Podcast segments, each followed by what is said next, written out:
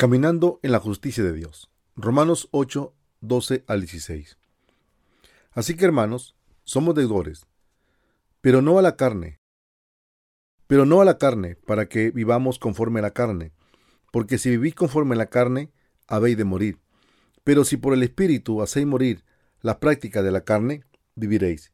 Porque todos los que son guiados por el Espíritu de Dios, estos son hijos de Dios pues no recibisteis el espíritu de esclavitud para estar otra vez bajo el temor, sino que recibisteis el espíritu de adopción como hijos, en el cual clamamos Abba Padre. El Espíritu mismo da testimonio juntamente con nuestro espíritu de que somos hijos de Dios. El apóstol Pablo, como un hombre que recibió la salvación de Dios, que los creyentes nacidos de nuevo no deberían de vivir de acuerdo a la carne, sino por el Espíritu. En particular, Pablo dijo que si nosotros que tenemos la justicia de Dios, vivimos de acuerdo a la carne, moriríamos, pero que si vivíamos por el Espíritu, viviríamos. Así, nosotros debemos creer en esta verdad. Entonces, ¿cómo debemos vivir aquellos que creemos en la justicia de Dios? ¿Deben vivir de acuerdo a la justicia de Dios o por los deseos de la carne? Deben saber lo que es correcto y disciplinar sus cuerpos para consagrarse a las justas obras de Dios. La obligación inevitable.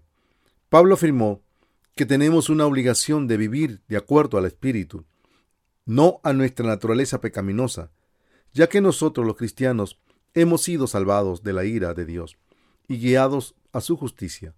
Antes de que nos diéramos cuenta de la justicia de Dios y creyéramos en ella, no podíamos vivir de acuerdo al Espíritu, pero ahora que conocemos y creemos en la justicia de Dios, podemos consagrar nuestros corazones, pensamientos, talentos, cuerpos y tiempo a sus justas obras. Debemos usarnos como herramientas de la predicación de la justicia de Dios y hacer sus obras de justicia, viviendo de acuerdo a la carne. Si tú estás en Cristo y vives de acuerdo a tu naturaleza pecaminosa y no por el Espíritu, la Biblia afirma que morirás igual que los incrédulos. Esto se debe a que, aunque eres un cristiano nacido de nuevo, tú de hecho no vives de acuerdo a la justicia de Dios. Si tú has de ser un cristiano verdadero, ya no deberías de vivir de acuerdo a la carne, sino por la justicia de Dios, ya que estás destinado a servir a su justicia, ya que crees en ella. Si tú solo vives de acuerdo a la carne, a pensar de esto, tu espíritu morirá. Sin embargo, si vive de acuerdo a la justicia de Dios, vivirás en paz por siempre. Hijo de Dios, porque todos los que son guiados por el Espíritu de Dios, estos son hijos de Dios. Romanos 8:14. Aquellos que creen en la justicia de Dios reciben el Espíritu Santo como regalo, y el Espíritu los guía. Estos son los hijos de Dios. Los hijos de Dios tienen el Espíritu Santo habitando en ellos, de tal manera que aquellos que no tienen el Espíritu Santo habitando en ellos no son de Él. El punto de partida para seguir a Dios comienza con la fe en su justicia. Comienza creyendo en la palabra del Evangelio del agua y el Espíritu para ser hijo de Dios. En otras palabras, ser hijo de Dios comienza por creer en el Evangelio de su justicia. Quiere decir que te conviertes en un miembro de la familia de Dios por creer en su justicia y que Dios ha dado su justicia para salvarte de tus pecados.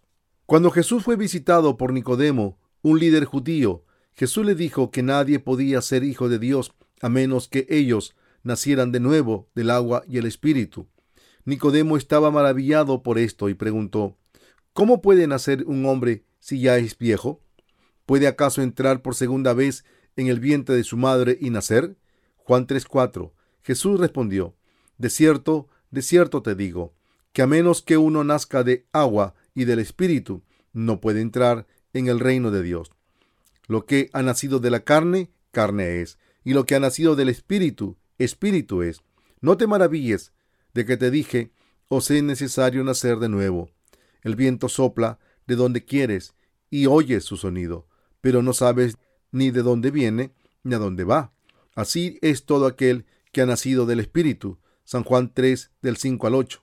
Jesús dijo, que alguien que no es nacido del agua y el espíritu no puede entender el significado de nacer de nuevo. La fe en el bautismo que Jesús recibió de Juan el Bautista y la sangre que él derramó sobre la cruz. Permite a aquellos que creen en su acto justo y recibir la justicia de Dios. Aquellos que creen en la palabra del Evangelio son capaces de recibir el Espíritu Santo como regalo. Uno puede alcanzar la justicia de Dios creyendo en el Evangelio del agua y el Espíritu. Cualquiera que acepta la justicia de Dios puede convertirse en hijo de Dios. Aquellos que se convierten en su gente son nuestros hermanos y hermanas. El Espíritu da testimonio de que somos hijos de Dios, pues no recibiste el espíritu de esclavitud para estar otra vez bajo el temor, sino que recibiste el espíritu de adopción como hijos, en el cual clamamos Abba Padre. El Espíritu mismo da testimonio, juntamente con nuestro espíritu, de que somos hijos de Dios. Romanos 8, 15 al 16. Existen solo dos formas en las cuales podemos dar testimonio del hecho de que somos hijos de Dios. Primero, la justicia de Dios que está revelada en el Evangelio del agua y el Espíritu nos ha hecho sus hijos. Y segundo, el Espíritu Santo viene a nosotros. El Espíritu Santo obra dentro del Evangelio del agua y el Espíritu. Dios planeó todas estas cosas, teniendo fe en el Evangelio del agua y el Espíritu, es el testigo en nosotros que nos dice que hemos llegado a ser hijos de Dios. Aquellos que han llegado a ser hijos de Dios conociendo y creyendo en la justicia de Dios tienen el derecho de orar a Dios como Abba, nuestro Padre. Vamos a pensar racionalmente. ¿Cómo puede alguien con pecado en su corazón llamar a Dios su Padre? Dios Padre nunca ha guardado a un pecador como su Hijo, y un pecador nunca ha servido a Dios como el Padre. Debes mirar dentro de ti y ver si de casualidad también estés cometiendo un error así. Aquellos que dan testimonio de haberse convertido en hijos de Dios a través del Espíritu Santo son aquellos que creen en la justicia de Dios. Debemos pensar profundamente acerca de la justicia de Dios.